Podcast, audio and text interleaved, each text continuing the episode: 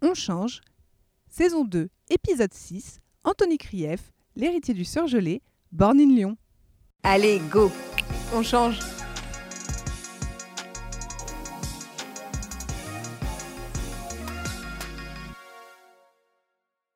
Pour Anthony Krief, la famille, c'est sacré. Bien entouré et admiratif de ses aînés, Anthony travaille depuis des années au sein de l'entreprise familiale. Une entreprise agroalimentaire née dans la tête de son grand-père, élevée par son père et émancipée par Anthony. C'est ce qu'il nous dira justement. Comment voit-il des choses? Comment apporte-t-on sa pièce à l'édifice après deux générations, deux styles, deux réussites Quels sont ses challenges dans un contexte où l'industrie agroalimentaire est montrée du doigt et quand les jeunes de son âge plébiscitent les maraîchers et les produits locaux? Si vous aimez ce podcast, parlez-en autour de vous, partagez l'épisode, abonnez-vous et mettez-nous des, des, étoiles ou des commentaires sur Apple Podcast pour le faire découvrir à d'autres autour de vous. Pour cette deuxième saison de On Change, Éléonore donne la parole à notre sixième génération. Allez go, on écoute Anthony. Bonjour Anthony. Bonjour. Bon, bah merci beaucoup d'être avec nous sur le podcast On Change. Avec Clémence, on est ravis de pouvoir t'interroger aujourd'hui. Merci. Je vais commencer tout de suite euh, par des questions sur ton parcours et ta personnalité. Oui. Et puis après, on parlera un peu des changements dans l'agroalimentaire. Et puis on finira par nos traditionnelles questions bonus. Ok. Alors, c'est parti. Vita Cuir, c'est une entreprise familiale qui a été créée il y a 68 ans, si je ne dis pas de bêtises. C'est ça. Par ton grand-père et ta grand-mère.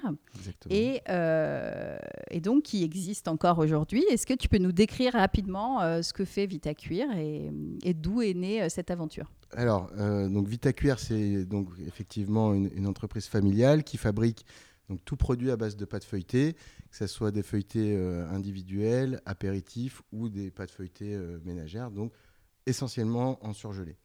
Donc en fait, l'idée est née euh, donc, de mon grand-père. Mon grand-père est arrivé en, en, France, était restaurateur. Donc euh, il est arrivé par hasard à Lyon, euh, où il, avait, il devait aller à Paris avec ma, ma grand-mère. Et finalement, ils se sont arrêtés à Lyon pour voir sa sœur.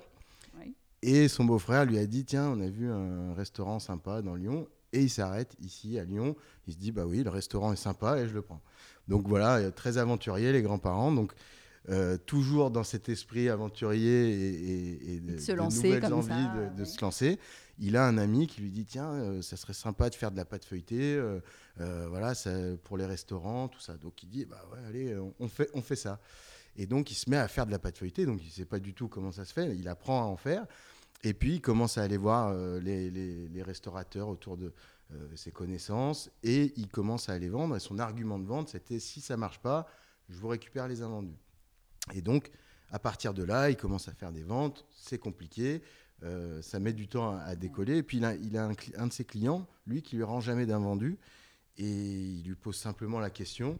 Et en fait, euh, il l'amène dans l'arrière-salle. Et là, il découvre un congélateur. Et, et, donc, il les conservait dans un congélateur. Donc, il faut se remettre. C'est on ouais. est en 50, dans les années 50. Donc, c'était. Ouais, donc l'électroménager, c'est voilà, encore pas. C'est pas du tout au point. Euh, Ouais. Et donc là, par contre, ça fait tilt, euh, lui, pour, dans sa tête. Et il crée, donc, euh, dans son restaurant, euh, il avait une cave et il crée une chambre froide. Et il commence à produire euh, en avance. Et puis après, il commence à. Il a inventé, ou, ou, ou du moins, enfin, c'est la légende qui le veut, le, le fameux friand qu'on a tous mangé à la cantine. Euh, voilà, il a commencé à garnir en fait les friands. Et puis de là, bah, il a commencé. L'histoire de Vitacuir est née. Et puis après, bah, euh, Vitacuir s'est construit en fait autour de, autour de, on va dire, il y a trois grandes aires. C'est euh, de 52 à 72, euh, finalement euh, très artisanal. Alors ils sont, ils sont d'abord dans le restaurant, puis après ils vont euh, à Perrache au marché de Gros, puis après ils ont été à Gerland, euh, ils ont été aussi à Vèze. Euh, Donc ils s'industrialisent tout doucement. Tout doucement. Alors ouais. là c'est très ar artisanal. La, la production main, est artisanale. Son, son objectif ouais. à lui, c'était de devenir industriel. Ouais. Et donc, c'est chose qui, qui, devient réalité en 72, euh, où il s'installe à Mézieux. Donc, Mézieux, pour euh, tous les Lyonnais, c'est à 20, à 20 km. Il y a le Théo, la Rocade. Enfin, voilà, c'est très accessible. Mais lui, il avait tout son personnel qui était dans le centre. Et c'était à une heure et demie. Donc, il a, il a affrété des bus pour amener les gens. Et puis après, les gens ont commencé à vivre dans l'Est lyonnais. Voilà. Donc, c'était pas si simple comme on le voit euh, aujourd'hui. Mmh. Comme mmh. Mézieux s'est bien développé mmh. avec le grand stade, tout ça. Mais voilà. Donc, il, a, il, y a cette première phase, on va dire, et mmh. donc c'était centré sur le feuilletage. Ouais. Et puis après, il a commencé, euh, au, au, fur et à mesure des demandes, à faire des pommes dauphines, des, des quiches, des, ouais. des, pizzas, des, dans le surgelé. de fruits de mer, il a même fait de la bouillabaisse surgelée. enfin, voilà, il était. il, s'est diversifié. il prenait tout ce qui, qui venait et c'était, on va dire, un traiteur industriel. Et hum, donc en 72, il monte sa première usine sur mes yeux. Et là, en fait, c'est ça correspond aussi à l'arrivée dans la restauration des, glaciers type, alors à l'époque c'était Mota, maintenant c'est Miko, euh, qui eux vendaient des glaces et puis ils cherchaient des produits euh, complémentaires à vendre mm. sur, sur l'hiver. Mm. Et à ce moment-là, il s'est mis en cheville avec eux et il a commencé à vendre ses produits dans la restauration. Mm-hmm. Et puis à côté de ça, il y a la grande distribution qui commençait aussi. Bah, c'était d'abord régional et puis après ça a été euh, national. Donc voilà, les magasins ont commencé à fleurir un peu de partout. Mm. Et, en fait, l'histoire de Vitacuir s'est construite avec la distribution et en restauration et, euh, et, la grande distribution. Donc voilà, en fait, les volumes grandissaient en, fonction que les nombres de magasins grandissaient aussi. Donc on a vraiment suivi cette évolution. Et de 72, on va dire, à 90, voilà, on s'est industrialisé et on a amené le, site à saturation euh, jusqu'en 90. Donc la deuxième génération est rentrée, euh, on va dire, dans les années, dans les années 80. Et donc en 90, mon grand-père avait 65 ans et euh, donc il dirigeait l'entreprise et les enfants qui montaient. Et lui, il a eu cette réaction euh, de dire, bah, finalement, euh, je vais pas. En fait, eux, ils sont déjà, ils vont être bien en place. On peut pas être à deux têtes. Alors, ces enfants ont constitué une deuxième tête, mais en gros, c'était, on peut pas être à deux têtes. Et il a dit, voilà, le, en octobre, j'ai 65 ans, j'arrête. Et donc il y avait le projet donc d'un nouvel outil. Euh, enfin voilà, et il les a laissés en fait avec un nouvel outil. Et là, du jour au lendemain, en cinq mois, il était parti. Et il n'est pas revenu pendant un an. Donc en fait, eux se sont retrouvés un peu propulsés euh, d'un coup sans lui. Et euh, donc ils ont dû faire des choix. Euh, et, c'est là où, en fait, l'histoire de Vita Cuir, euh, qui, est, qui, est, celle d'aujourd'hui, euh, c'est vraiment un spécialiste sur le feuilletage. ils ont arrêté tous les produits complémentaires qu'on faisait. D'accord. Donc, stop la bouillabaisse. Stop la bouillabaisse, stop, la pizza, stop les quiches. donc, et c'était, il y avait aussi une partie en frais. Et donc là, vraiment, on a, on a été donc, spécialiste en feuilleté, surgelé. Et donc, ils ont construit, donc, la deuxième génération, une stratégie sur faire de l'export, puisqu'en 93, mm. voilà, il y a eu l'ouverture sur l'Europe. Il y a eu euh, la volonté de faire de l'apéritif. Aujourd'hui, euh, ça pèse plus de 60% de l'activité. Euh, donc ça n'existait pas du tout. Le moment de consommation était bien, bien ancré en France, mais sur, il n'y avait pas de produit finalement pour le particulier. Et, et, donc du coup, on a, on a, on a été donc et le troisième volet, c'était d'être l'acteur incontournable, on va dire, sur la qualité, mm. euh, sur le, voilà, être reconnu par la distribution. On était très reconnu pour notre friand euh, pas cher. Et euh, voilà, on n'avait pas le niveau de qualité qu'on a aujourd'hui. Donc ça a été leur stratégie. Et puis bah, là, voilà, on est en, en 2021. mes tantes ont quitté l'entreprise en 2010. Alors, une pour être grand-mère à plein temps, mm. et mon autre tante s'est repensée dans un autre domaine, dans la psychologie. Euh, donc voilà, c'était une volonté de leur part, hein, c'était pas une scission ouais, C'était un, un, parcours, une évolution euh, naturelle. Et donc du coup, bah, la, troisième génération, donc je suis pas le seul dans l'entreprise. Moi, je suis rentré une première fois en 2006 euh, dans le cadre de mes études en alternance, et puis je suis revenu en 2008. Et j'ai un, j'ai un de mes cousins donc qui est directeur de la supply chain. Et j'avais un autre cousin qui était à la logistique, mais qui est parti aussi pour, pour, euh, pour avoir un autre projet entrepreneurial. Bah ça, c'est intéressant. Tu, donc, on a compris à travers ce que tu nous expliques que c'est une aventure familiale. Donc, ça. a commencé avec euh, tes grands-parents. Euh, et puis, rapidement, ça a embarqué toute la famille. C'est pas uniquement ton père qui a été embarqué, puis toi, c'est aussi les tantes, les cousins. Raconte-nous un petit peu, du coup, ce que ça t'inspire, ça. Le fait que bah, ça ait cette aventure au départ euh, de couple, euh, portée par ton grand-père, mais, mais j'imagine, et on en parlera après, ta grand-mère a eu un rôle aussi important. Très important. très, très important. Euh, le fait que ça ait comme ça drainé, animé la famille sur, sur toutes ces années, ça t'inspire quoi? Bah, C'est une belle histoire. C'est vrai que c'est ce qu'on disait. mon grand-père, quand il est décédé il y a deux ans, on se disait, bon, bah, parcours du monsieur Enfin, même ma grand-mère, euh, c'était le cas il y, a, trois ans. Euh, du coup, c'est vraiment le. on s'est dit, bah, quelle belle histoire. On ils arrivent à deux, euh, c'est trois enfants, trois enfants qui reprennent l'entreprise, elle perdure. ils ont des petits-enfants qui, en plus, rentrent dans l'entreprise. Donc, je dirais, c'est une belle histoire et, qu'on a envie de faire perdurer parce que c'est c'est ouais, cet esprit familial dans l'entreprise. Alors après, on, on, a, on, a, aussi euh, évolué. Et aujourd'hui, c'est n'est pas que, que familial, et il y, y, a quand même 170 personnes. mais euh, mais c'est vrai que bon, c'est cet esprit familial et, et, ça se raréfie aussi euh, dans, dans, nos métiers. Donc, euh, donc voilà, c'est inspirant, mm. euh, ça fait envie. Et puis maintenant que je suis père de trois enfants, euh, ça donne envie ça te aussi. parle de, encore plus. Voilà, je trouve que, enfin, je me mets à la place de de, de, mon père ou de mon grand-père. Je trouve que voilà, c'est sympa et puis ça se passe bien. C'est surtout ça, c'est que c'est pas partout que ça se passe bien.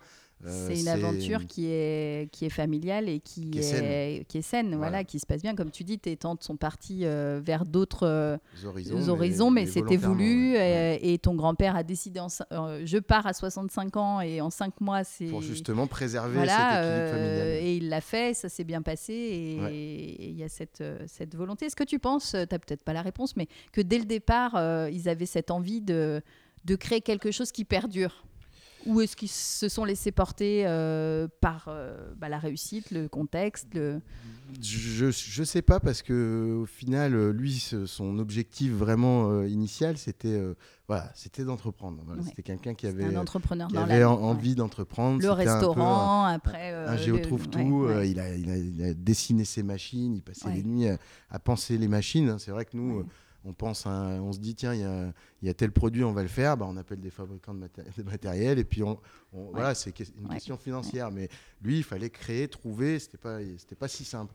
Donc, euh, donc c'était vraiment son, son, esprit. Il était très mmh. créatif. Mmh je pense pas que c'était euh, écrit qu'il fasse travailler ses enfants, euh, parce qu'on était quand même dans les années, euh, des années où c'était pas forcément que les études. eux se sont retrouvés finalement bah, taper la porte parce que bah, tiens, allez, on va, on va, aller bosser. Ils sont pas, pas, plus posé de questions que ça. Et puis bah, finalement, ils sont rentrés à un mm. poste dans l'entreprise.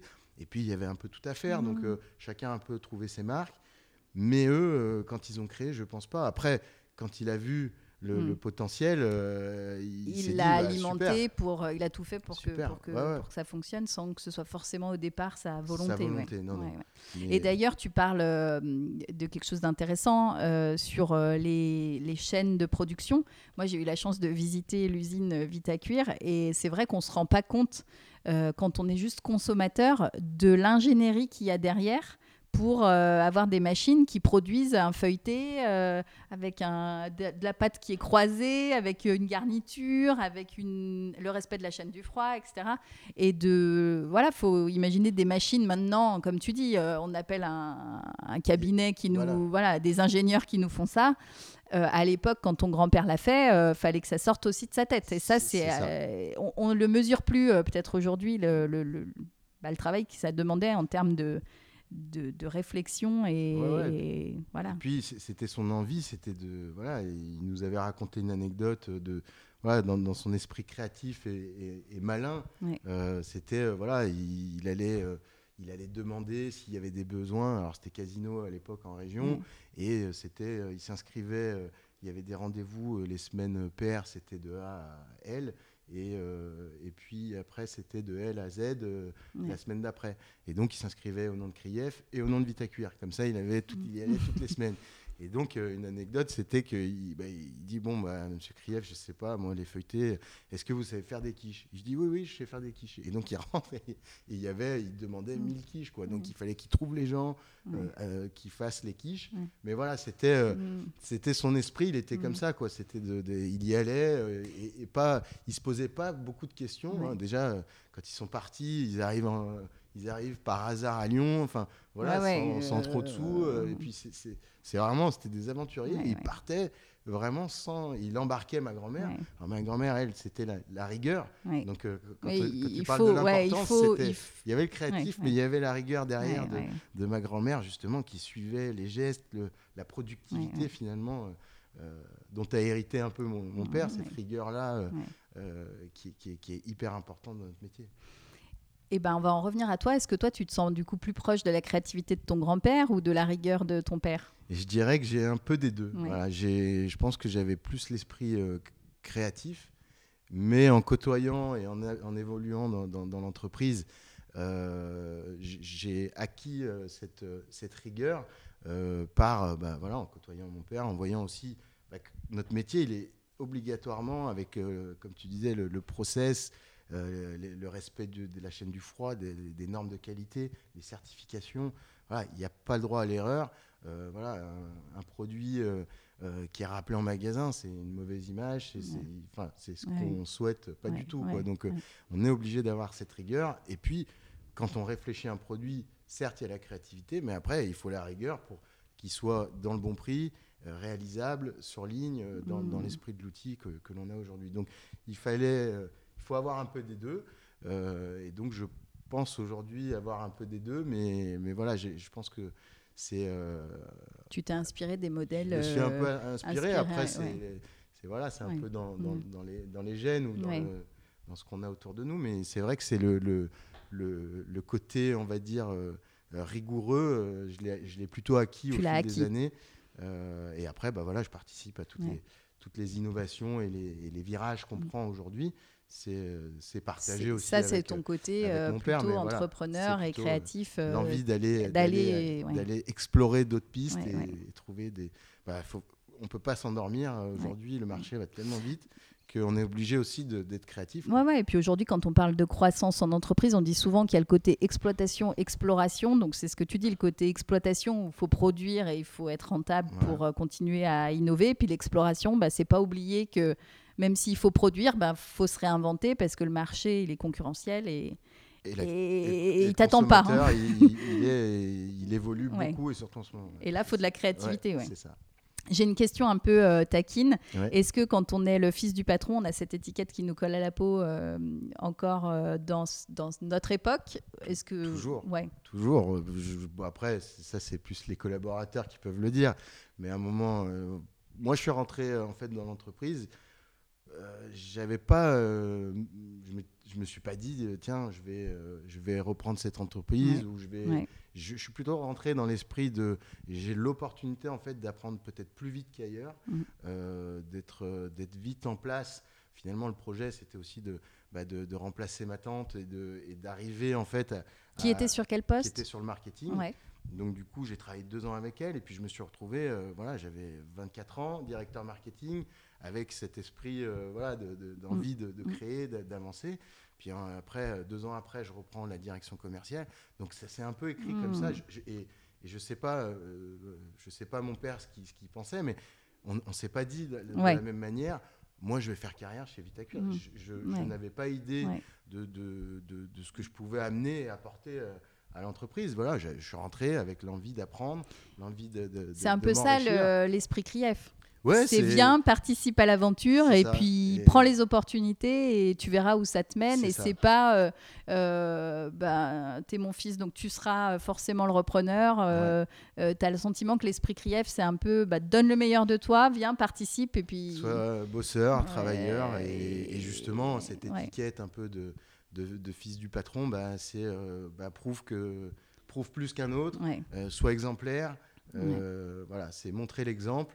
Ça, c'est le plus important. Et c'est de respecter aussi euh, les collaborateurs. Euh, c'est de, voilà, de montrer, montrer cette, euh, cet esprit familial, finalement, et bienveillant.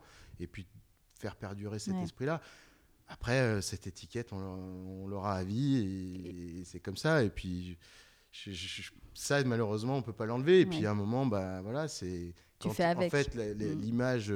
En fait, il faut faire ses preuves. et, et, finalement, j'ai fait mes preuves sur, sur euh, on va dire, sur le marketing, sur, le commerce, mais après, il faut encore faire ses preuves. Bah, voilà, dans, dans la, là, je, je viens d'être nommé directeur général, donc j'ai d'autres missions. Donc c'est à chaque fois, bah, fais tes preuves et donne le meilleur. Donc, voilà. Mais euh, l'étiquette, je sais pas, ça, ça, ça, ça s'enlève pas. Tant qu'en fait il y a le père dans l'entreprise, je pense que ça s'enlève pas. Mais, mais après, ça m'a jamais dérangé.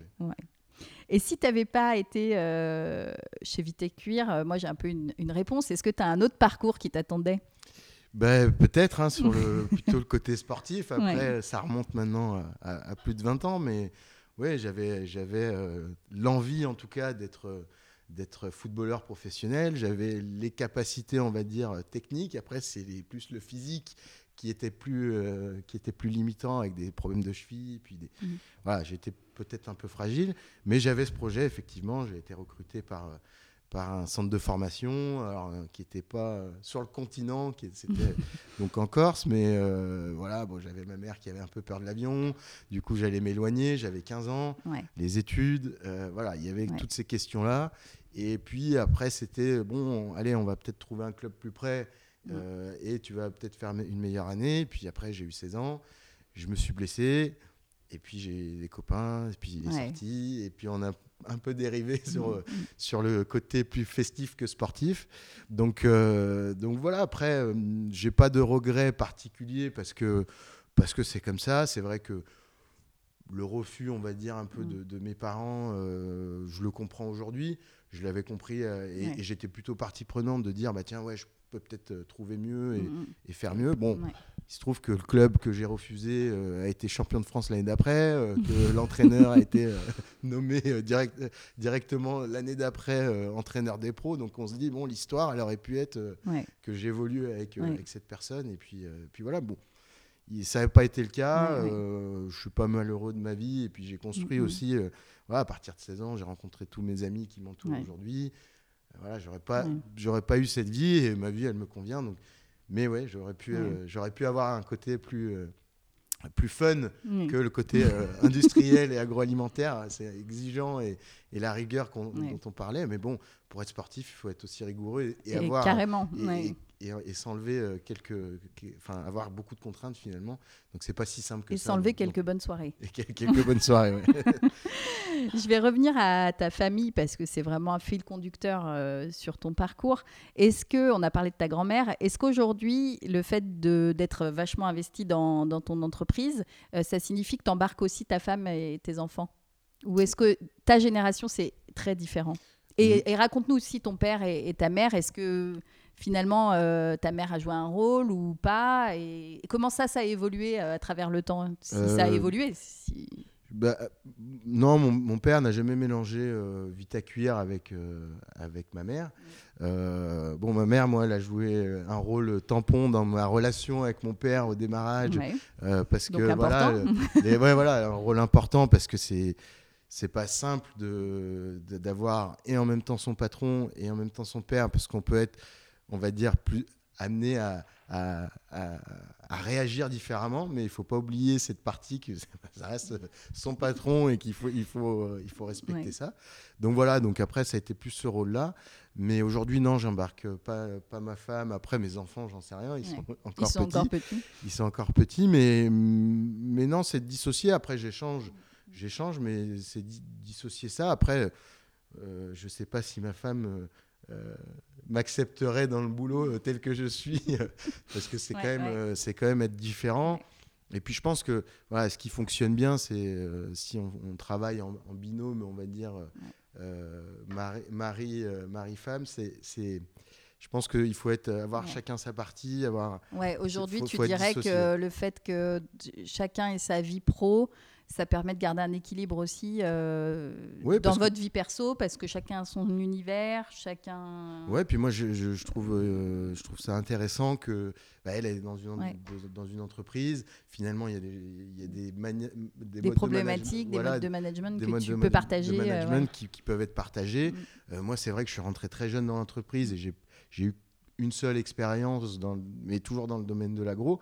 Donc finalement, euh, bah voilà. aujourd'hui, il y a beaucoup de choses qu'on peut écouter, on peut, on peut échanger. Euh, et, enfin, voilà, à la radio, il y a beaucoup d'émissions. Ce podcast, voilà, fait partie aussi de, s'inspirer. On n'est pas obligé d'écouter que de l'agro. Il y a beaucoup de choses qui se passent.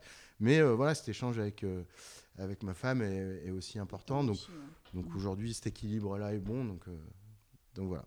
Très bien.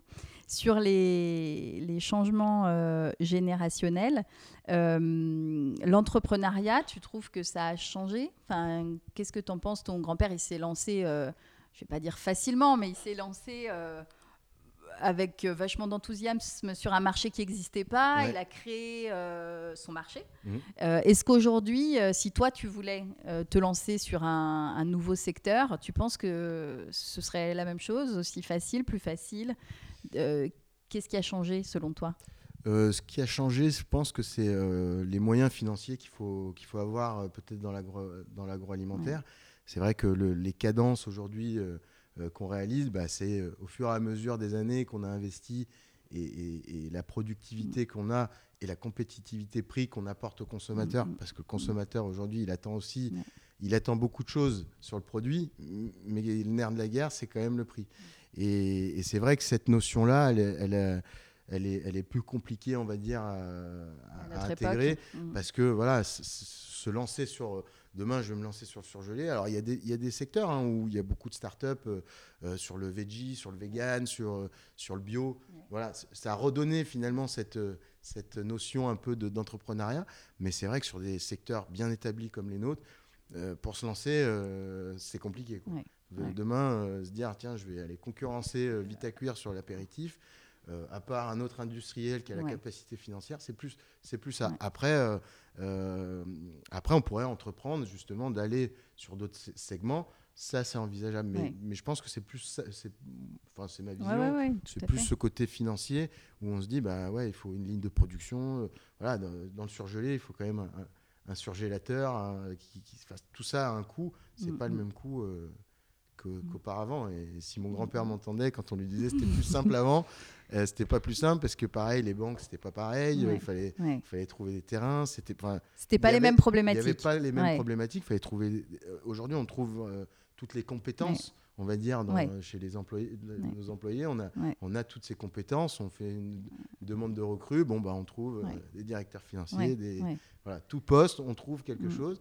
Avant, il n'y avait pas de formation et il fallait trouver la personne qui convient bien. Après, on faisait souvent évoluer les personnes qui avançaient bien et ils se retrouvaient peut-être parfois euh, un peu surévalués par rapport à ce qu'on attendait. Mais ils progressaient. Mais, progressaient. mais voilà, je pense qu'ils avaient d'autres contraintes qu'on n'avait pas. Mais nous, je pense qu'aujourd'hui, c'est plus la contrainte financière euh, sur nos métiers. Et justement, tu parlais du vegan, du bio. Euh, toi, tu travailles dans l'agroalimentaire. Mmh. on sait que c'est des marchés qui sont pas forcément euh, exemplaire sur euh, la partie bio ou fabrication. Euh, c'est intéressant d'entendre ton point de vue parce que j'imagine que tu aimes manger bien, comme tous les gens de notre génération, que tu t'intéresses à ces problématiques. comment on fait pour du coup bah, se dire tiens, il faut être plus responsable, mais en même temps la machine, elle est quand même grosse à, à faire bouger, à faire évoluer. Et comment Est-ce que c'est ton challenge déjà, toi, en tant que futur peut-être repreneur de l'entreprise. Est-ce que tu penses que c'est ton challenge? Et si c'est ton challenge, euh, comment tu vois les choses? Est-ce que ça va être lent? Est-ce que ça va être difficile? C'est c'est pas simple. On a alors on a, depuis euh, quelques années euh, réduit la consommation d'eau, d'électricité, de voilà de, de, plastique, de voilà, on est vraiment sur cette partie recyclable, on, a toutes ces problématiques, on les a euh, sur en tout cas, euh, on va dire notre notre impact, on va dire environnemental. Euh, après, ce qui, n'est est pas facile, c'est comment amener le le, consommateur. On a, nous, par exemple, au, Japon ou au Canada, on a proposé un, produit directement dans l'emballage sans le plastique. Eh ben, eux, le consommateur, il n'est pas prêt. C'est-à-dire, il n'est pas prêt à avoir un produit à même le carton. Euh, voilà. Et là, en France, on vient, on vient d'enlever le plastique d'un produit. Euh, le, sachet plastique fait 3 grammes. Et sur ce marché-là, ça représente 4 tonnes 5 de plastique en moins. Donc, avec les volumes qu'on en a, c'est, impressionnant. Donc, c'est vrai qu'on est, on est vraiment dans cette démarche-là. On, on, essaye de le faire là où on peut le faire.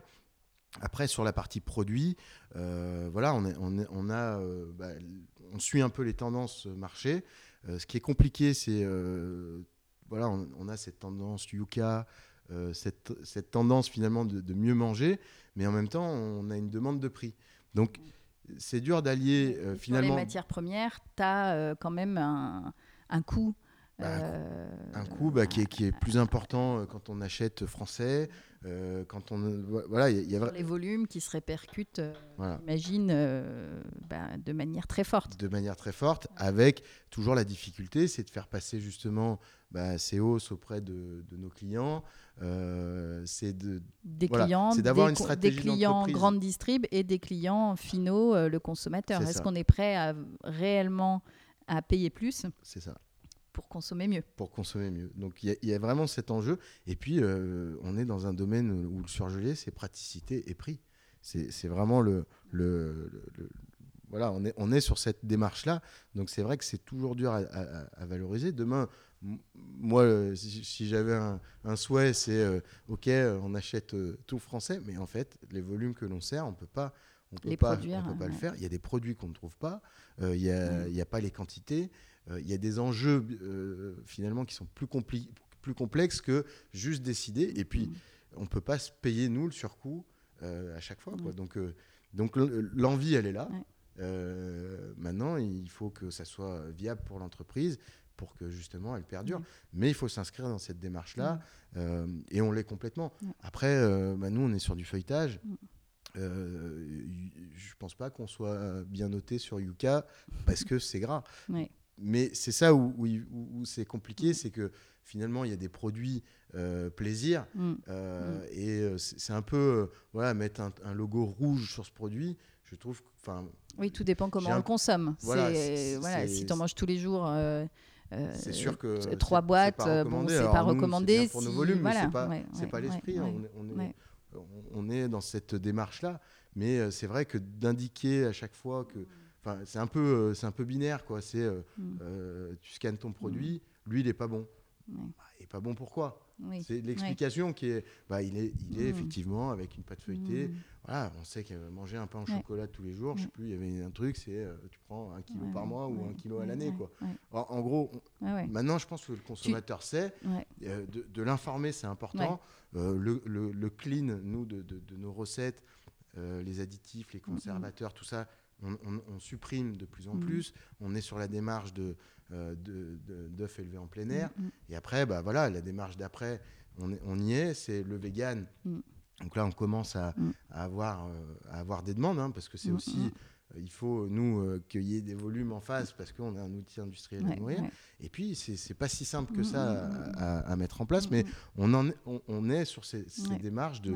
Voilà, on a réfléchi à du bio, on a réfléchi. Alors, le bio, c'est pas un consommateur qui achète du surgelé. il va acheter du, légume brut, du frais. mais pas du mmh, produit mmh, transformé. Mmh, donc, le bio, c'est sur du frais. Et euh, voilà, donc on réfléchit, nous aujourd'hui on n'a pas la capacité, mais on réfléchit voilà, à s'orienter, à trouver un partenaire pour, pour faire du, de la cuisson et, faire du frais. Mais on, est on, a bien conscience en tout cas de, du virage qu'il faut prendre pour avoir bah, des nouveaux, des, nouveaux marchés porteurs non pas que les nôtres sont, sont, à l'arrêt, mais euh, voilà, ça nous donne, de, ça nous donne de, de, de, nouvelles pistes. Quoi. Mais c'est intéressant ce que tu dis parce qu'on on parle souvent de changer et puis dans notre podcast, euh, on parle de changement. Bah et j'aime bien ce que tu amènes, euh, dont on parle pas beaucoup, c'est la pédagogie aussi. C'est expliquer pourquoi bah là on peut changer, pourquoi là ça met plus de temps de changer, puis pourquoi peut-être que ce produit il n'est pas parfait dans le sens de ce qu'on entend, mais peut-être qu'il est quand même bon à consommer sur certains moments. Pour certains... Et je trouve que la pédagogie, euh, euh, bah, ça aide à comprendre et aussi à adopter les bons changements et pas des changements bêtes et binaires, comme tu dis. On dit bon, pas bon. Euh, c'est hyper intéressant ça.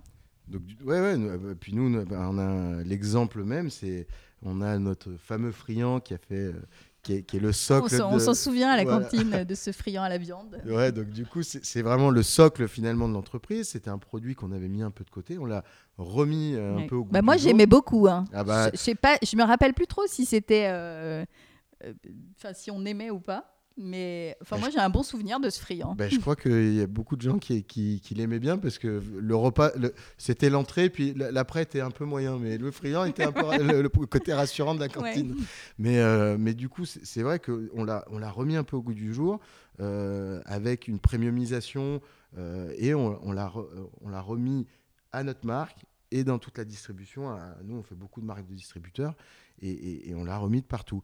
Et c'est vrai que ce friand, c'est un peu le constat, c'est que finalement, euh, il n'est pas parfait.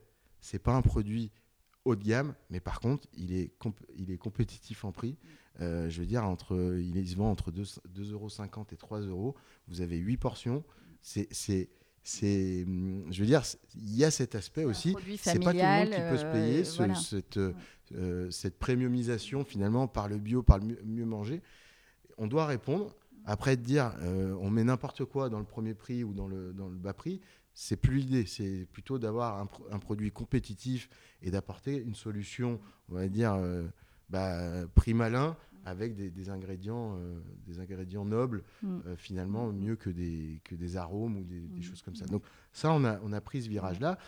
Mais force est de constater qu'on vend toujours des friands et c'est un produit qui a 70 ans. Mm. Donc, donc finalement, le changement, oui, mais pas il y, a, voilà il y a un temps pour tout, tout n'est pas à mettre à la poubelle et le changement c'est aussi faire des petits changements c'est ça. euh, tout en conservant euh, bah, le friand euh, qui a 70 ans et qu'on aime toujours et, qui doit juste un petit peu s'adapter. S'adapter au, marché. Après on parlait du vegan ou le végétal c'est vrai que et voilà c'est on est sur cette tendance flexitarien végétarien.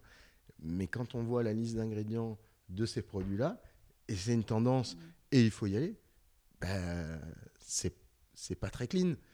On vient mettre des choses dedans, et pourtant, c'est euh, là, à la télé, on voit le végétal, le végétal, le végétal les légumineuses, les, choses comme ça. Et c'est pas forcément des produits de meilleure qualité. Pas tout, hein, je ne mets pas tout dans le même. Euh, voilà, il y, y, a des entreprises, euh, notamment il y en a une sur Lyon euh, qui fait à base de, légumineuses, vers des choses très bien, mais il y a certains produits. Alors nous, on travaille, par exemple, on a un produit phare, c'est la mini saucisse, la mini saucisse feuilletée. Et eh ben, on travaille voilà, sur un produit vegan avec une saucisse, mais voilà, la saucisse, elle est alors une, knack, c'est pas clean, mais là, euh, c'est pareil, quoi. C'est pas plus clean. Donc l'image finalement donc la pédagogie, c'est important. Elle est euh, pas si clean que ça, donc c'est.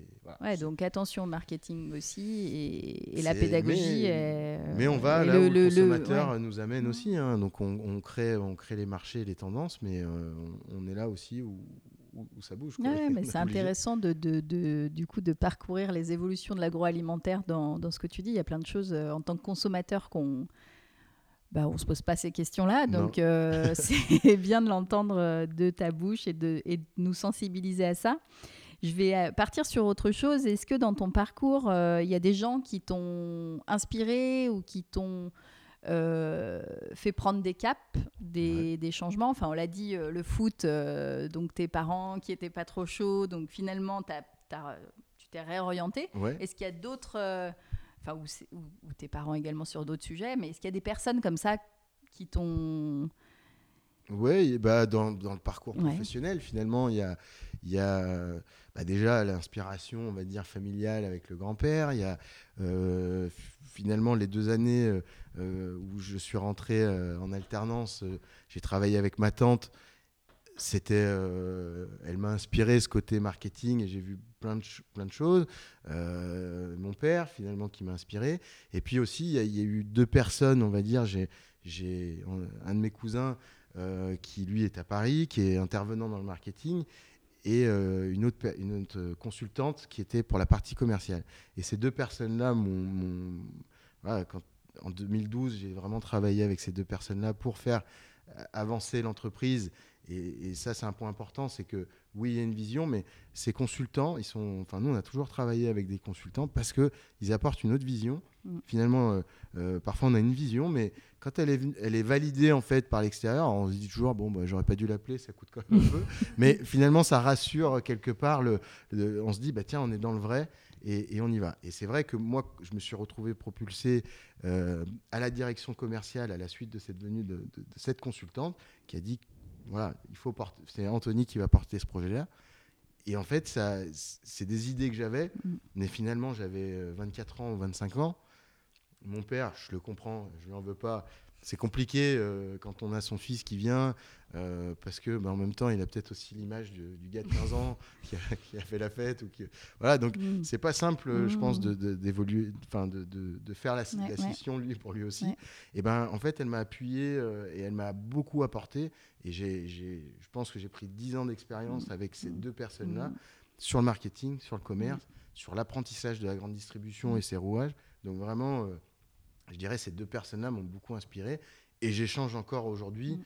Euh, voilà, on est, c'est pas juste en 2012, c'est un suivi de 10 années où euh, bah, chaque fois qu'il y a, il y a finalement un, virage, euh, un virage stratégique pour l'entreprise, bah, j'aime bien m'appuyer sur mm. eux parce que c'est des gens qui me connaissent, qui, qui, qui connaissent ma personnalité finalement, mm. qui m'ont vu grandir 10 ans Et, et, puis, c'est voilà, ces deux personnes, je trouve, qui m'ont beaucoup, beaucoup apporté et qui font, qui font mon parcours. Si toi, tu devais donner un conseil à un jeune de 24 ans ou 20 ans qui est dans le cas dans lequel toi tu étais, c'est-à-dire d'intégrer une entreprise familiale, euh, tu lui donnerais quel conseil avec le recul maintenant à ce jeune? Euh, pense pas au télétravail, euh, pense pas à tes jours de congé, voilà, c'est un peu les problématiques qui reviennent souvent, mais c'est plutôt voilà, de, faut, faut arrêter, enfin, c'est finalement, c'est un peu paradoxal avec ce qu'on vit, euh, notre génération. On cherche à concilier vie de famille, bien-être. Finalement, ça met une pression un peu euh, énorme sur euh, entre. Il faut être bon au boulot, faut, faut, être là, faut, faut, être présent sur toutes les sur, sur tout ça. Alors c'est plaisant parce que finalement, on, vit des choses que nous, voilà, je vois mon père n'a pas, nous a pas amené forcément tous les jours à l'école. Euh, voilà, moi je prends du plaisir à le faire, mais c'est vrai que ça, voilà, c'est s'adapter, c'est donner de sa personne. Mm. Euh, alors quand je parle de télétravail, c'est pas forcément le sujet, mais voilà, c'est rentrer sans trop se poser de questions et vraiment venir. Euh, faut, quand on rentre dans une aventure familiale, bah, on rentre, on met les deux pieds dedans et, et bah, voilà, ça peut sortir à table un dimanche, ça peut c'est ça en fait mm, l'aventure familiale c'est finalement ça fait c'est un, un, enfant en fait dans, la famille dont on parle souvent mm. et, voilà alors des fois c'est euh, c'est moi qui vais en parler ça peut être euh, ça peut être mon, mon père qui vient m'en parler des fois on sent que c'est pas le sujet. Il y a des jours au travail, on sait que c'est le jour où on va pas parler de choses euh, stratégiques parce que bah, il y a des jours comme ça. Mais c'est ce qui est bien de travailler en famille, c'est qu'on le sait tout de suite. Voilà. C'est et, on sait qu'on peut se dire, euh, pas le jour à se parler, et on se voit le lendemain, il n'y a pas de problème. Euh, donc voilà, euh, une phrase importante, que et c'était choquant un peu dans mon arrivée, à 1er septembre 2008, où je rentre chez Vita Cuir, je rentre dans le bureau de mon père donc pour signer mon contrat de travail, et il me dit, il me dit la chose suivante, il me dit, bah voilà, on, on t'es, mon fils, je suis ton père, je suis également maintenant ton, ton patron, on va s'engueuler, mais par contre, quand on franchit le, pas de la porte, on, est une famille. Hmm. il me dit ça, euh, je me dis waouh, euh, bizarre quoi. Parce que quand on n'est pas vraiment encore dans le monde du travail, on ne se rend pas compte des sujets qu'on peut, qu'on peut aborder. Hmm. Et on s'est engueulé et, on est resté euh, une famille. Mais c'était vraiment le premier jour, c'était un peu violent. Mais avec le recul, c'est vrai que c'est une, phrase, c'est une phrase symbolique, mais, mais qui, qui, qui finalement, je ne l'ai jamais vue. Et c'est vrai, avec le recul, on faisait souvent les, les anniversaires en famille, on était, on est très famille, et, quelque part, on n'a jamais vu qu'il y avait de, de, voilà, de tension entre, entre la, deuxième génération ou entre mon père et, son père. Voilà, on n'a jamais vu ça. Donc je dirais, conseil, c'est euh, il faut rentrer, il faut avoir ses idées, les défendre, mais être aussi à l'écoute de, l'ancienne génération, mais donner le meilleur de soi-même.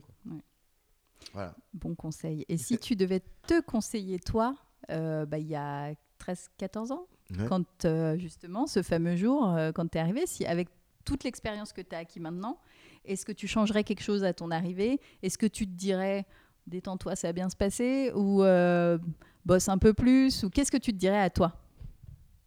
Bonne question. Je... Non, sur mon parcours, je pense que bah, comme tout jeune, euh, on avait voilà, la fougue, euh, l'envie d'avancer euh, plus vite que vite. et pareil, toujours des phrases un peu symboles de mais c'est des phrases qui font finalement qui font qui ont du sens et qui résonnent après. C'est pareil mon père qui m'a dit tu verras dans l'entreprise il y a une inertie il, faut du temps.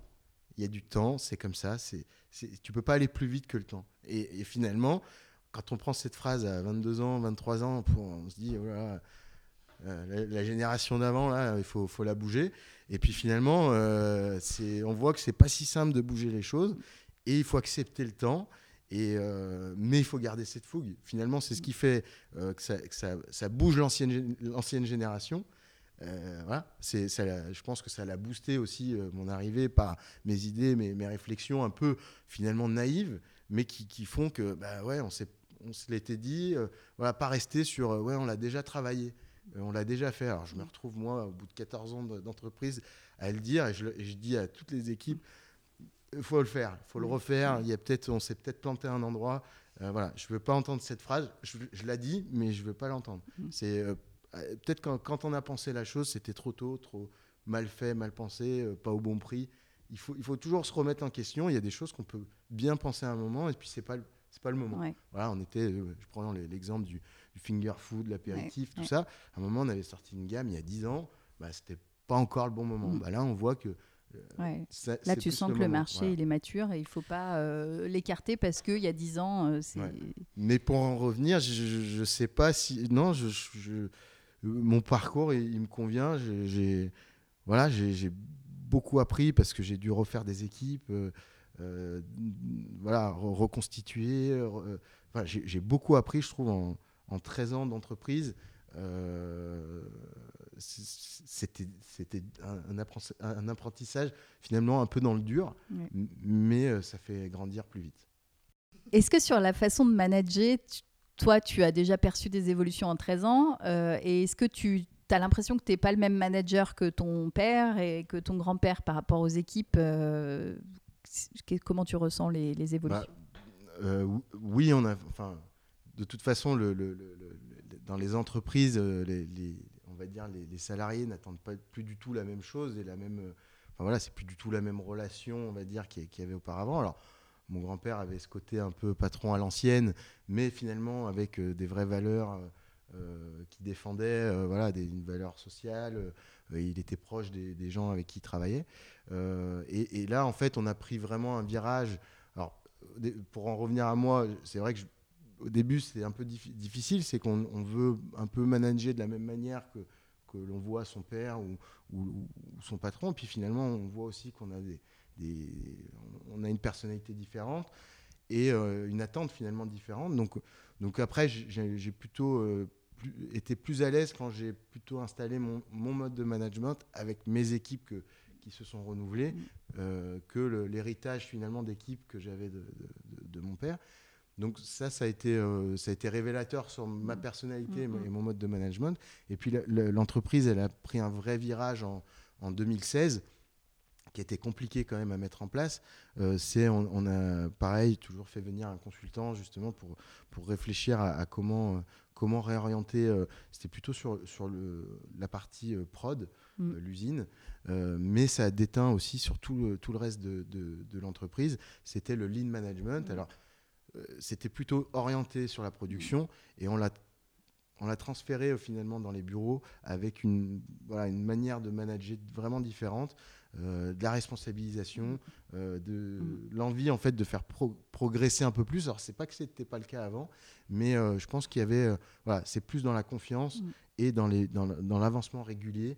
On a mis en place des, des ce qu'on appelle des top 30, top 60, des réunions voilà, hebdomadaires qui, qui, qui se pilotent avec des indicateurs et finalement, bah, les indicateurs parlent, ça permet de faire avancer. Et c'est la mise en place de ces indicateurs qui ont permis de faire avancer euh, l'entreprise et de la faire évoluer dans le management. Mais on voilà, le consultant nous avait dit, il y, a un risque que certaines équipes n'adhèrent pas. Euh, et ça a été dur. Parce que là, on a eu, euh, finalement, on a eu une crise du beurre en 2017 qui nous a vraiment impacté. on a dû passer par une phase de licenciement qui a mmh. été compliquée. Euh, et, euh, et ce lean management qui finalement, il y avait une entreprise qui allait un peu moins bien et un management qui changeait. Donc euh, on a eu ça fait des dégâts quoi. voilà des fuites un peu partout. Et on a reconstitué des équipes. Et dans cet esprit de, de lean et, aujourd'hui voilà on a on a une équipe globale dans l'entreprise vraiment performante. Donc c'est pas facile de changer mm. mais mais ça vaut le coup. Ça vaut le coup de voilà c'était pas simple, mais, mais quand on regarde dans le rétro, on se dit que c'est pas mal quand même ce qu'on a fait parce que euh, on sent que les gens sont bien dans l'entreprise. Et euh, voilà, on a conclu une année 2020 malgré un Covid, une année positive, et on sent que les gens sont bien, sont bien dans l'entreprise. Donc c'est aussi ça, la réussite d'une entreprise, c'est finalement c'est de, perdurer, de, bah d'être, d'être, de faire du résultat pour pouvoir faire avancer les gens. Et, et que les gens se sentent bien.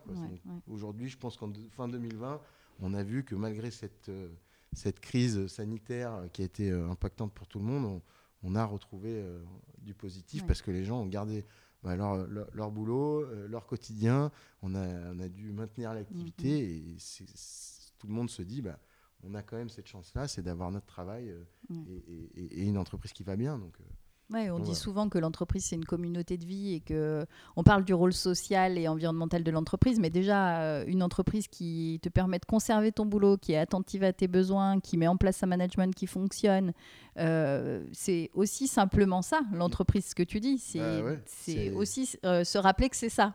voilà, non, non, c'est, bah, c'est, c'est- nous, on, on se lève le matin, c'est pour, euh, pour faire avancer et pour que les gens se sentent bien. Ouais. C'est pas, et après, c'est bien sûr, c'est pour, Ouais. pour que, euh, on va dire, pour faire du résultat et pour, voir, pour pouvoir inve- investir sur, sur l'avenir et, et- et se donner des, des- des chances, on va dire, de continuer cette histoire familiale.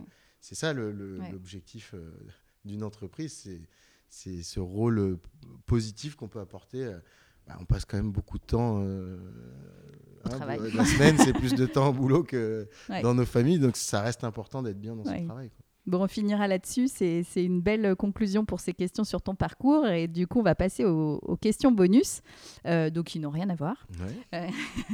et qui vont nous permettre de mieux te connaître.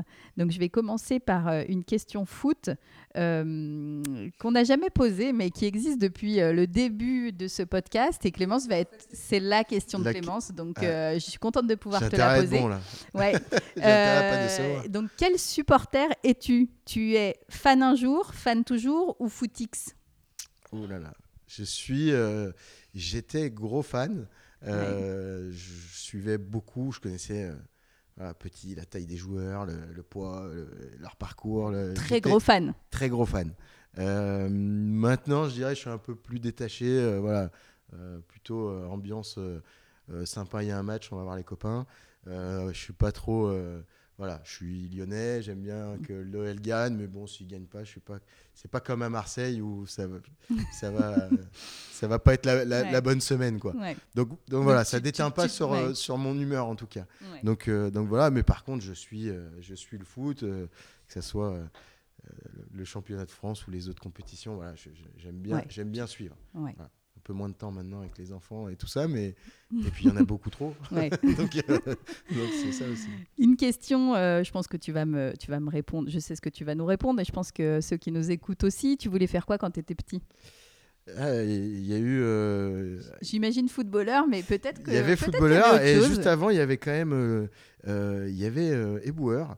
Parce que Ah, je ouais. trouvais ça super fun de monter derrière le camion sans être attaché à une ceinture et d'être- derrière le camion. Donc voilà, c'était un- voilà, une envie euh, voilà, qui mais euh, on parle de génération dans cette saison. C'est un rêve qui perdure parce que Joseph, euh, mon plus jeune fils, euh, rêve d'être éboueur parce que le camion est trop génial Voilà. et que tous les matins, il, il rêve devant ce camion. Et voilà. Donc, tu vois, il y a de la relève. J'ai réalisé ce rêve Ah, t'es déjà monté un derrière. soir, un, un matin plutôt, un, un peu festif. Ah ouais, la chance. un camion de poubelle est passé, je leur ai demandé et ils m'ont laissé faire quelques mètres.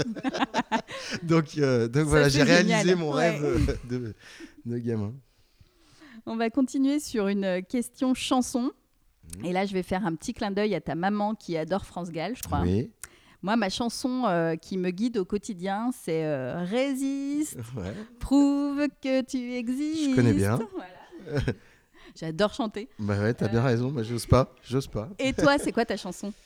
Oula, ma chanson, euh, ma chanson du matin. euh, Qu'est-ce que j'ai comme chanson du matin? Alors ça change en fonction, hein, mais euh, je dirais, euh, alors, je- plutôt rap français. Ouais. Euh, voilà, bah, j'étais très grand fan d'Ayam Ouais, avec euh, voilà, l'Empire du côté obscur qui reste the chanson, euh, Très bon choix. the chanson de Je valide. qui, qui voilà que j'ai vu en concert. là, il y a- Ouais. Voilà, il y a- Ah, sur leur deuxième quoi. tournée là, enfin, la- la- Ouais. et c'était euh, c'était top Quand on pouvait faire des concerts. quand on pouvait faire des concerts. Et c'est vrai que ça. Ayam, ça reste la référence et Très bien. Si tu pouvais avoir un super pouvoir, alors je vais te laisser le temps de réfléchir. Euh, Clémence, elle, si elle pouvait avoir un super pouvoir, et ça va bien avec euh, sa personnalité de rêveuse, ce serait de voler. D'aller comme ça, partir. Hop, elle dit toujours si je pouvais là passer par la fenêtre et m'envoler, euh, je sais pas où, euh, ce serait génial. Et moi, ça va bien avec ma personnalité aussi de curieuse, ce serait euh, d'être invisible et de pouvoir me glisser dans n'importe quel endroit sans qu'on me voie et écouter ce qui se dit, notamment au sein du gouvernement, par exemple, des trucs un peu comme ça, avoir le secret d'État, ça me plairait bien. Est-ce que toi, as un... comme ça, tu te dirais putain, ce super pouvoir, ça serait génial? Franchement, j'y ai jamais réfléchi. Euh, si j'avais un super pouvoir, je, je, sais pas. Euh, J'en sais vraiment rien. J'en sais vraiment rien. Euh, je dirais, euh, c'est. Enfin, vu que j'aime profiter de la vie, je dirais, c'est d'avoir d'avoir zéro fatigue et, et d'être voilà, de, de, profiter de profiter, de pas être fatigué d'une journée de travail, de profiter, enfin, profiter de tous les instants, être, à, à, fond. Je pense que voilà, c'est ces coups de fatigue qui me, qui, je me dis des fois, euh, voilà, moi j'en profite bien déjà. Je, ne suis pas un gros dormeur, mais mais voilà, il y a quand même des, moments où hein, le, corps, euh, rappelle, rappelle l'urgence de sommeil. mais euh, mais voilà, ouais, je pense que ce serait. ouais, ouais, mais ça te, ça te, correspond bien. C'est vrai que on se connaît quand même euh, très bien. Hein. Euh, et ouais, ça te correspond bien. T'aimes aimes faire la fête, t'aimes être dans le moment présent, dans le, partage. Euh, et, voilà, je trouve que ta, réponse, même si bon, on te prend un peu de cours, mais, ça. te représente bien. Et la dernière, euh, non, j'ai une petite question avant, avant, notre fameuse question signature. Mmh. Euh, la place des hommes et des femmes dans la société, est-ce que tu trouves que, que les choses changent et qu'elles doivent encore changer ou qu'est-ce que tu en penses? Oui, bah, moi je trouve que ça, ça, change quand même parce que c'est. Enfin voilà, on est maintenant euh, des couples, souvent les deux, les deux travaillent partage des tâches. Alors, je sais pas si c'est vrai chez tout le monde, mais moi, j'estime en tout cas faire ma part. Euh, non, mais voilà, d'amener, ses enfants, de profiter. En fait, c'est, aussi euh, se rendre compte que euh, c'est, profiter, c'est pas que des tâches. c'est aussi voilà, le partage, c'est pas que des contraintes.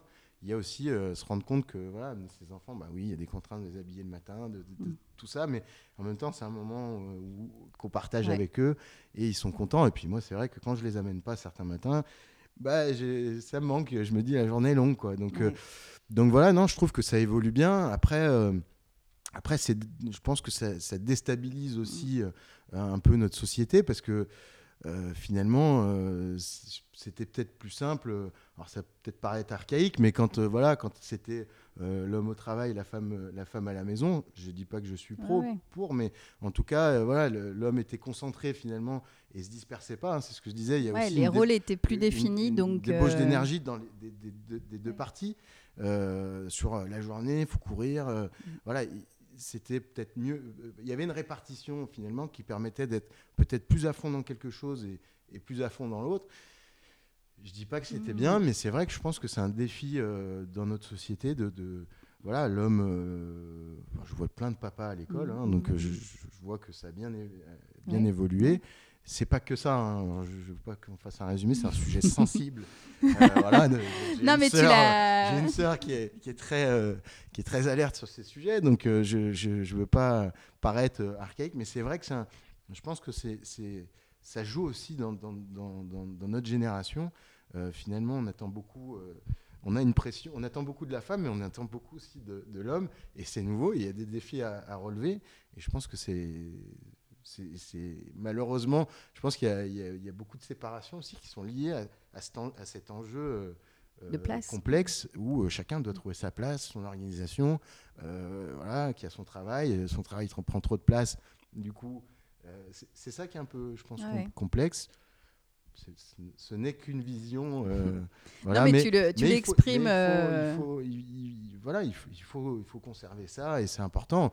Moi, je veux dire, c'est un, un, choix, c'est un choix très personnel. Si on a les, moyens, on va dire, de, que sa femme ne travaille pas ou si elle n'a pas envie de travailler, bah, tant mieux. Si elle a le désir de travailler, bah, il faut s'adapter. Et, et, et, par contre, l'enjeu, c'est bah, voilà, de trouver l'équilibre quand les deux travaillent. Ah ouais, tu, tu l'exprimes très bien en effet et sans avoir la prétention de vouloir mettre tout le monde d'accord, euh, puisqu'effectivement on Ouais, peut avoir des visions très opposées là-dessus. J'ai l'impression que tu- ce que tu nous exprimes et, et- et on sera tous d'accord pour le dire, c'est que au-delà de la place des hommes et des femmes, c'est de retrouver un équilibre avec une pression sociale qui est quand même forte. Quand on a des enfants, il faut être le top parent, le top professionnel. Il faut aussi avoir une vie d'homme ou de femme accomplie. Il faut être un couple. Euh, Instagrammable. Voilà, Euh, donc il y a beaucoup de choses euh, finalement euh, qu'on Bah, nous demande. Et dans tout ça, il faut aussi trouver sa propre place et se dire, bah, moi j'ai envie de me battre sur quel, terri- quel terrain, qu'on soit homme ou femme. Et c'est ce que tu exprimes au-delà du, de- du, du modèle archaïque. C'est pas vraiment un modèle archaïque, c'est de se dire, non, mais- ben, étant donné que maintenant les rôles sont un peu plus répartis et les frontières se sont ouvertes, Ouais. il faut trouver sa place. Et c'est un challenge. C'est ça le Et- challenge. Et, je et- pense que et ça, je pense qu'on est tous d'accord pour, euh, pour te rejoindre là-dessus. Voilà, donc c'est ouais, ouais, c'est le, le challenge de, de savoir euh, quel euh, travail prendra le plus de place. Et voilà, c'est vraiment des discussions finalement qu'il faut avoir Ouais. et qui sont pas simples parce qu'il n'y a pas un travail moins important qu'un autre pour chacun des deux. Ouais. Mais voilà, il y a, peut-être des. Enfin voilà, il faut- Tout- c'est de l'échange et ouais. c'est du partage, mais ouais, Mm. c'est un vrai défi. Ah ouais, je, je comprends. Euh, bon, bah, notre dernière question, la question signature que tu as eue avant, donc on espère que tu as eu le temps d'y réfléchir. Qui pour toi incarne le changement ou un changement? Bah, j'ai réfléchi. Alors c'est vrai que je suis pas euh, trop à regarder, un- à, à- à regarder, euh, enfin, voilà, à, m'inspirer d'une seule et même personne. Euh, alors, je sais pas si on peut le dire, mais finalement, euh, ce virus a été finalement un, un- quelque chose de, de- qui, a, qui a changé beaucoup de choses quand même euh, dans, nos, dans nos vies. Ça va être un impact énorme. Serrer une main, ça va être un, ça va être un, affront, risque, ouais. un risque euh, qui va être important. Non, je, je- je réfléchissais hein, parce Ouais. que tu m'avais dit la, la- la Ouais. fameuse question. Et finalement, oui, je, me- je, je suis pas. Enfin, je t'ai dit, je m'inspire plutôt de ce qui m'entoure et, et, et j'ai pas une personne qui me guide ou que j'écoute. Euh, mais, mais je trouve que voilà, ce, ce truc-là nous a amené à un changement euh, quand même assez radical dans, notre- dans nos vies, euh, dans nos vies de famille, dans, nos, dans notre vie au travail, dans, voilà, dans le télétravail, le, tout le fonctionnement finalement qu'on avait auparavant et qui était un peu latent. Alors le télétravail, c'était un peu là, mais euh, finalement, ça a été un changement radical pour tout. Euh, Il y, a des- il y a des secteurs de, de l'événementiel qui doivent carrément se repenser. On ne sait pas si demain, un salon, on, on en parle, nous, on avait des salons Mhm. prévus, euh, faire euh, croiser 10 000, euh, 10 000 personnes sans masque, serrer des mains, laisser des cartes de visite, puis enchaîner avec quelqu'un d'autre sans se mettre du gel. Et manger des feuilletés euh, surgelés. euh, voilà, et manger des feuilletés, partager, se parler sur un manche debout Mm. de 50 cm de diamètre, c'est quand même un truc. euh, on est dans une bulle maintenant ouais, ouais. où on a, voilà, on n'a qu'une envie, c'est de le retrouver. Mais je trouve que quand même, euh, Ouais, on comme a, tu on a dis, un ça- impact, un petit traumatisme qui est là. Et ça impacte tout le monde. ça C'est-à-dire a que là, on le parle de, de, de le ton monde entier. domaine, mais ça impacte le monde entier Ouais. et tous les domaines d'activité, Ouais. Euh, en positif ou en négatif. Mais il n'y a pas un domaine d'activité qui n'a pas été impacté par euh, le coronavirus. C'est ça. Et puis, et puis, et puis euh, c'est vraiment le, le, le côté euh, ouais, où tout le monde s'est posé finalement cette question Ouais. que tout le monde se posait. C'était un peu latent, sur- surtout Ouais. sur notre génération. Euh, finalement, est-ce que je suis bien là où je vis? Est-ce que c'est bien?